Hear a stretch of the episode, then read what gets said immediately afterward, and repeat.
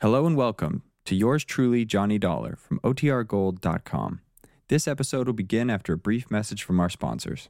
Dollar, do you by any chance happen to remember a case you accidentally got yourself involved in just four weeks, three days, and 13 hours ago? What? In the course of which you saved a man's life? Well, if you're talking about that federal man, the fellow from the Bureau. Wait a minute. Hal? Yeah, Hal Leonard. that's right. You're okay again. I sure am. Hale, hearty, and back to normal. Well, thank goodness for that. but if you hadn't just happened to walk in from the back room of Becker's print shop that night, Johnny, I'd be pushing up the well known daisy. Oh, I don't know about that, Hal. Well, I do, and I'll be eternally grateful, Johnny. Oh, forget it. but you, uh, you didn't answer my question. Do you remember just what happened that night? Well, of course. The miracle is that you remember now. Yeah, I guess it is. Believe me, complete amnesia is nothing to laugh at. Yeah, the wallop on the head that character gave you must have been a dilly. One more like it would have killed me. But then you walked in like the U.S. Marines. Will you forget it? Forget it, huh? Sure. I mean, after all, it was just a matter of luck, my being there in the back room of that shop. And all because I had the mistaken idea that Becker was fencing some loot from a burglary job. Instead, you uncovered his real racket, the one I was investigating. Well, let's say I stumbled on it. so, what happens? I don't know. What happens?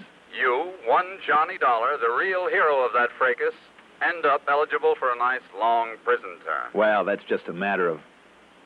What? Sure. Prison term? That's what I said. For what? Possession Possession of what? of evidence Evidence. Yeah, think now. Weren't you busy packing a lot of the stuff you'd found in the, into the back of your car when you heard him slug me and came barging in on us? Holy smoke, Hal, you're right. So, where is it now? Still in the back of my Oh. car. And you know the penalty for possession, so maybe I better fly up there and take it off your hands. Oh, I'll be waiting, Hal. I'll be there. Oh. Okay.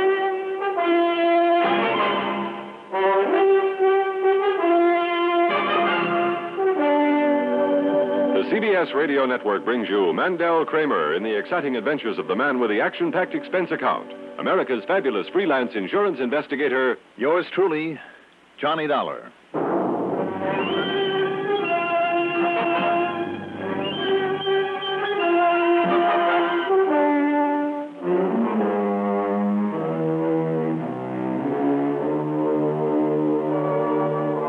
Expense account submitted by Special Investigator Johnny Dollar to the Worldwide Mutual Insurance Company Home Office, Hartford, Connecticut. Following is an account of expenses incurred during my investigation of the takes a crook matter.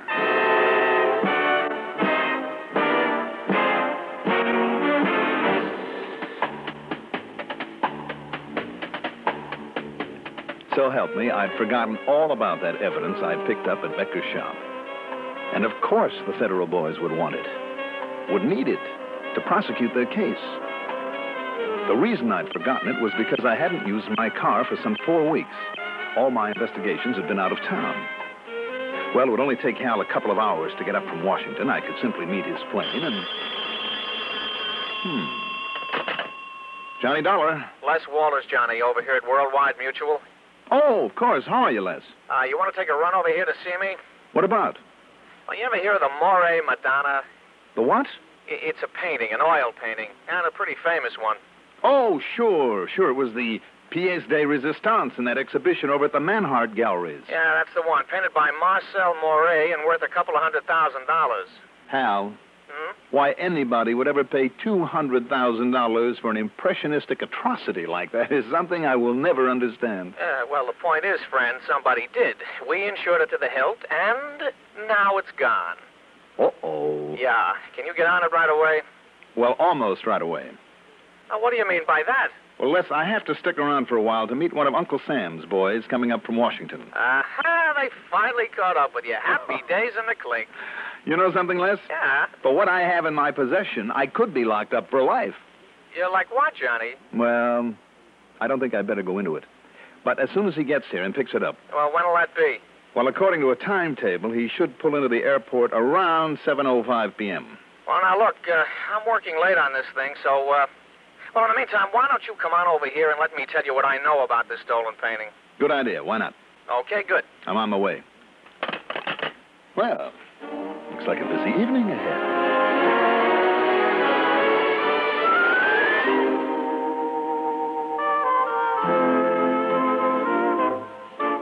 Instead of calling for a taxi, The usual procedure when I was on expense account, I decided to use my own car.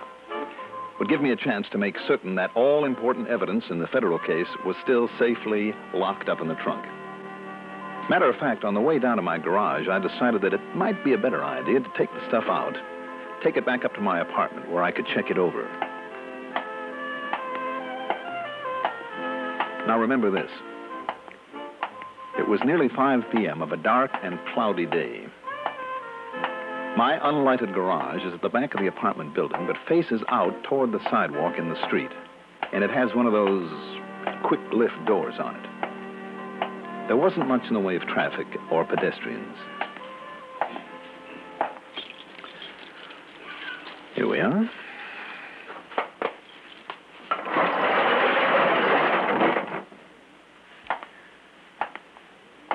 Now, first we make sure the stuff is still in here.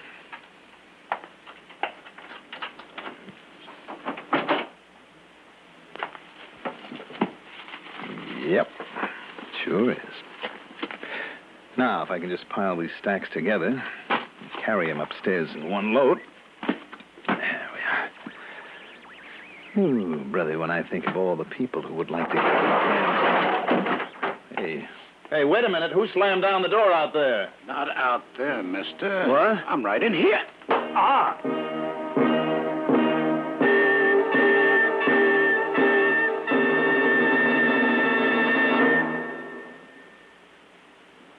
It's fun to get your adventure vicariously from programs like yours truly, Johnny Dollar. But you can have the real thing adventure in far less dangerous form by joining the Peace Corps. Helping the people of the new and underdeveloped nations of Africa, Asia, and Latin America is an immensely satisfying adventure. The Peace Corps needs qualified teachers, engineers in all fields, and farm experts. If you're interested in a fascinating life, write to Peace Corps, Washington 25, D.C.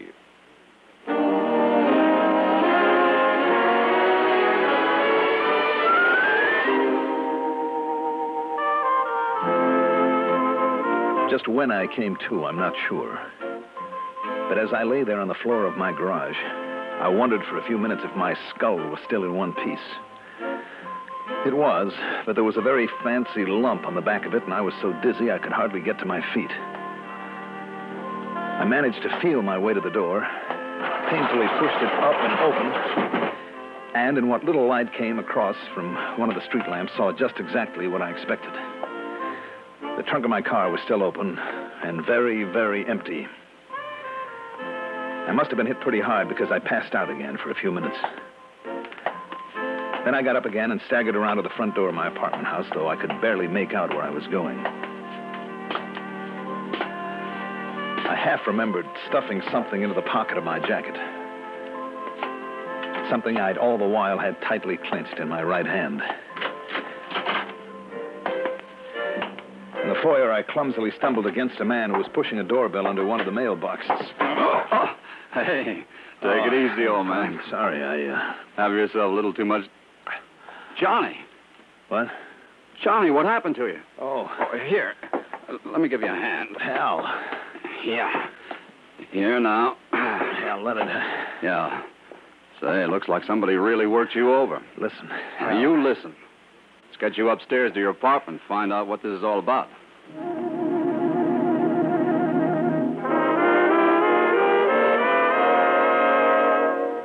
Got away with all of it, huh? Yeah, I, I'm afraid so, Hal. Now just lie still and take it easy, will you? Oh, boy. Yeah, yeah, sure, Hal. You uh, want another little snort of this? Oh, no, no, no. All, all I want is just to. to lie here and sleep for about three weeks, that's all. Now you do that while I run this thing down. Now, Johnny, you're sure you, you didn't get a look at him? Oh, Hal, when he when he yanked the door to, when he yanked the door down behind my back, he, inside the place was just dark as pitch. But you left the garage open. Yeah. And wait a minute, somewhere, somewhere in this pants pocket here, Yeah. I have the keys to the garage and the keys to my car in case you need it. Okay. Now, you get some sleep. I'll be back in time to get you some breakfast, if not before. Oh, thanks, Al. You are a good man.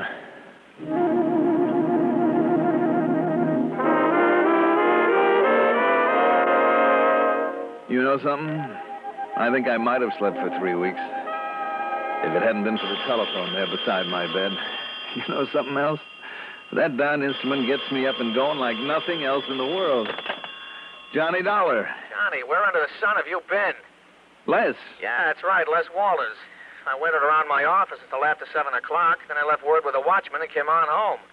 When I still didn't hear from you by, uh, well, let's see, it's, uh, it's after 10.30. What happened to you anyway? Oh, plenty, Les. I just couldn't make it. Well, I hope you can now. Sure, sure. Uh, well, look, uh, to save time, instead of coming over here to my place, you go see Mr. Thaddeus Brittingham, the man the painting was stolen from. Uh, he can tell you more than I can. Uh, let's see, he lives in uh, apartment 7B at the Selfridge. The Selfridge, Yeah, you, you know, that fancy, big, new apartment building over on the other side of town. 7B. That's right, 7B. I'll phone him and tell him that you're coming. Yeah, yeah, Les, you do that.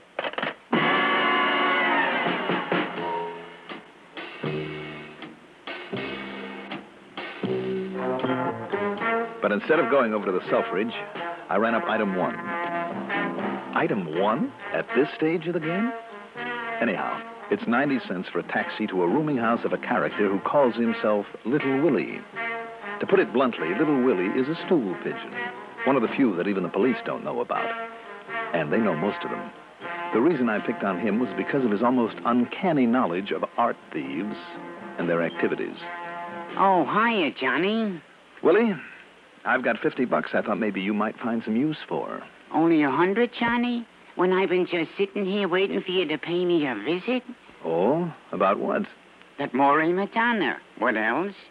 And ain't it worth a hundred if I can tell you where to look? All right, Willie. A hundred.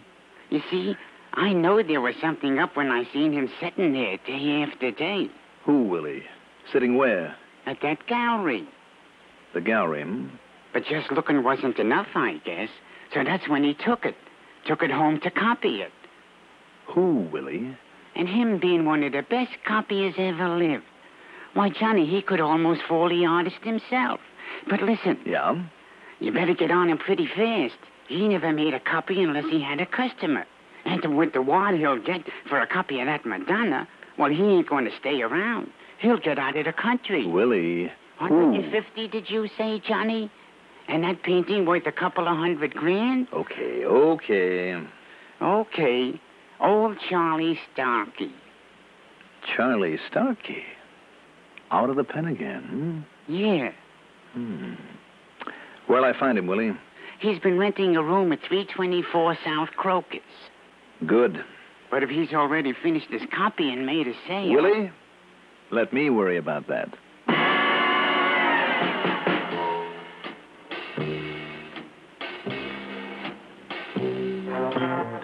Item two, the $150 I mailed in cash to little Willie on the way out of my apartment. I should have waited, because item three is $1.70 for a taxi over to another dingy little rooming house at 324 South Crocus. But I got there too late. Yep. Old Charlie Starkey, his mission accomplished, had paid off his landlady, a character by the name of Sally Botts, and had taken a powder. Yeah, he's gone. Not more than a half hour ago. I see. Well, okay, Mrs. Botts. And I'll say this, mister. He sure left in a big hurry. Oh, I don't doubt it.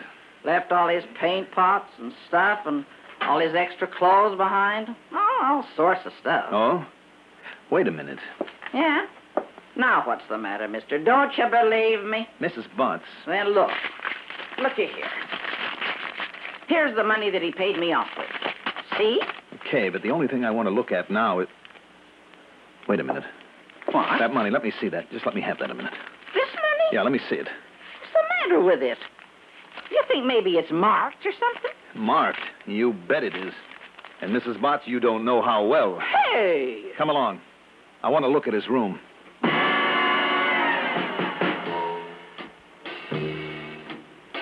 Sure enough, carefully rolled up and parked in a closet where sooner or later it was bound to be discovered was the Moray Madonna.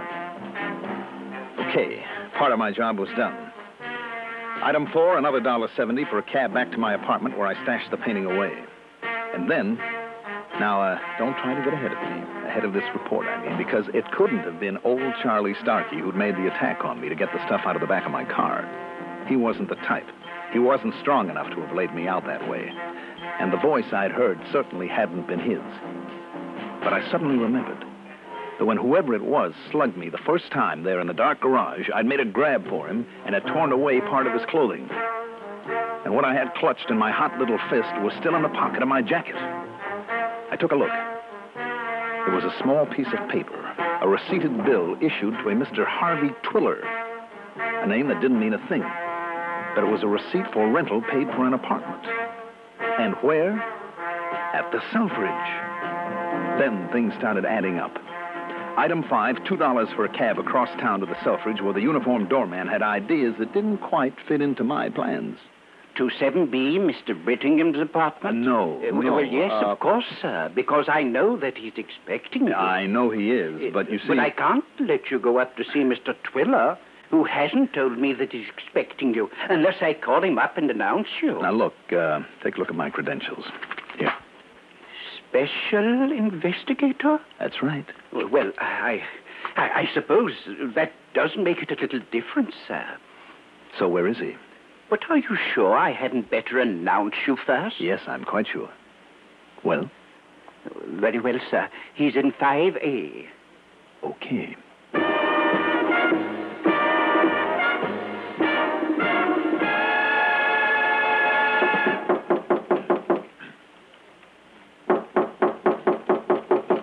Come in. It's open. Come on in. Well, Scotty. Scotty Bagney. You're surprised, Dollar? That means my alias Harvey Twiller did fool you. Did it, Scotty? Well, it must have, mustn't it? Or you'd be the one holding a gun instead of me. So you're out of the pen, too, hmm? For quite a while now, Dollar. Quite a while. I knew I should have recognized your voice there in my garage. Aw. When I saw you here at the door just now, I thought you had, that you'd seen through my alias. But now, since I do hold this gun on you, I suggest that you come in, close the door, and uh, carefully remove your own gun and drop it on the floor. I suppose I haven't any choice, have I? None whatsoever. That's the good lad. Now, uh, kick it over here. Thank you. Now, sit down, please. Why not? But tell me, Scotty. How I happen to know what you had in the trunk of your car? Mm hmm. I heard about the job in Becker's print shop, so I've been tailing you. And since I occasionally have need of that sort of thing that you had in your car trunk, I uh, belted you and purloined it, as we say in the trade. I'm sorry, though, that you found me. Oh, you should be. Well, you misunderstand me. I mean, because I've got to kill you now, Dollar. Now. Don't bother, Scotty. Bagney. Hell. Drop the gun. Ah, very well. Who are you, sir? Well, so you found him first, huh, Johnny? Oh, I'm mighty glad you did too, Hal, but how come? There's prints on the door of your garage. Here's your gun. Thanks. I got an ID on the prints. The local police steered me to a couple of stoolies who knew about them, and here I am. You found the stuff? No. Nor will he, my friend. You see, I made a little purchase with it, uh, with uh, most of it, that is. Purchase? Don't you get it, Hal? I'm afraid not. The painting, The Moray Madonna? or rather a copy of it, Copy. What are you talking about? one of the oldest gags in the world. You see, Bagney here somehow got next to another old crook by the name of Charlie Starkey. Yes, yes, I met him in prison, but uh, what do you mean when you said that the painting I have. Hold it, Scotty, and listen. Yeah, very well. Now, go on, Johnny. He found out, of course, that Charlie had been sent up for stealing fine artworks, that he knew his stuff and was one of the best. Until he got caught. Yes. But uh, go on. What Scotty didn't learn, though, was that old Charlie was not only an artist himself, but a copyist. As good as they come. A copyist? So here was the deal, and you can call me on it if I'm wrong, Scotty. Well, no, no, listen, please. Just shut up, Scotty. Go on, Johnny. Scotty, with his fancy manners and good clothes, was a pretty successful fence for good artwork. He always knew enough of the spoiled, filthy rich who'd buy, even though they realized the stuff was stolen. And when he learned that old Charlie was a master at lifting such things, well, he just couldn't wait to team up with him and get hold of the Moray Madonna. What he didn't know, though, was that Charlie was more of a nut than a crook. That he'd only steal the stuff long enough to take it home and copy it. A dollar. No kidding. And later he'd sneak it back, or just let it be found somewhere. Meantime, of course, he'd pass on the copy for a price to a sucker like Scotty here. Oh, I don't believe it. Dollar, look at the painting. It's there in the closet. You admit you have it. Well, now you've tagged me. You'd find it anyway, so go ahead. I- I- It's there in the closet. You mean the copy is? No, no, no. The original. It has to be. Don't you see? I already made a deal to sell it to a millionaire down in New York. Well, well, go on. Look at it. I don't need to, Scotty. The original is locked up in my apartment. It can't be. It can't be. And it is the original. So that is that. Okay, good work, Johnny. You've done your job, but now what about mine? Where is the evidence from that operation in the printing shop that I came to get from it? Oh, that'll show up, pal. And that's what I'm afraid of in dribs and drabs all over the country. Oh, no, I mean right here. What? Sure, thanks to our good friend Scotty. Thanks to me. I'm uh, afraid I don't get it, Johnny. Well, I'm sure that I don't. I'm only surprised it hasn't already shown up. Oh, wait a minute, maybe some of it is right here now. What? Why don't you take a look through Scotty's pockets? He said that most of it went for the painting, not all. In that case. Now be quiet, both of you. Over here with me, Hal, but keep that gun on him. Right. Scotty, don't move. Don't, don't worry. Uh, come in. It's open. Come in. Scotty, you crook. This money, this money you gave me for the painting. Look, look at it. There's your evidence, Hal. Uh, what's the matter with it? What's the matter? It's counterfeit. That's what it is. Counterfeit? Look at it, all of it. Counterfeit, phony. Just like the painting you sold him, Charlie. What? Uh, who are you? You'd be surprised, my friend. Now, don't move, either of you. Thanks, Johnny. Yep, there it is, Hal, your evidence. Yeah? Except for whatever Scotty may have held out for himself. It's kind of a quadruple play, wouldn't you call it? Dollar to Scotty, to Charlie, to you. Happy now? Real happy.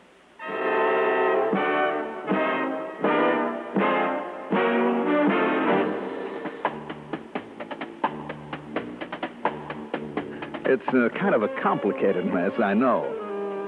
But the painting is back to its owner. The counterfeit money is recovered. I'm in the clear with Uncle Sam. And all is well. Expense account total? Why not just pay me the commission on that lovely Madonna? Yours truly, Johnny Dollar.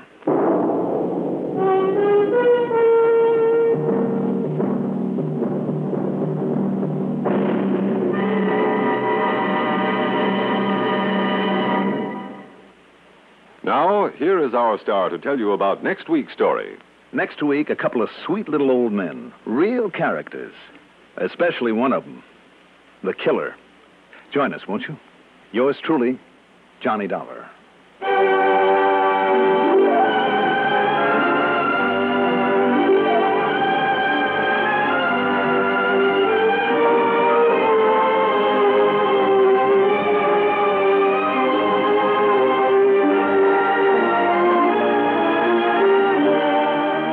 Yours truly, Johnny Dollar, is written by Jack Johnstone.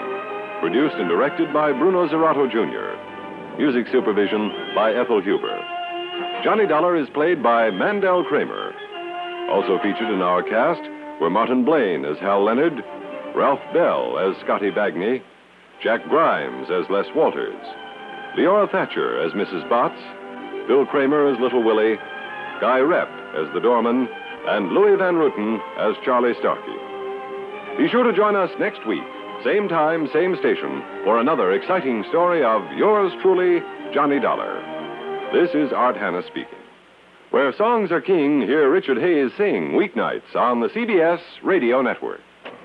At the crossroads of the Empire State, this is WROW Music, Albany. Hello, I'm Bevan Horn, one of your welcome wagon hostesses in Colony.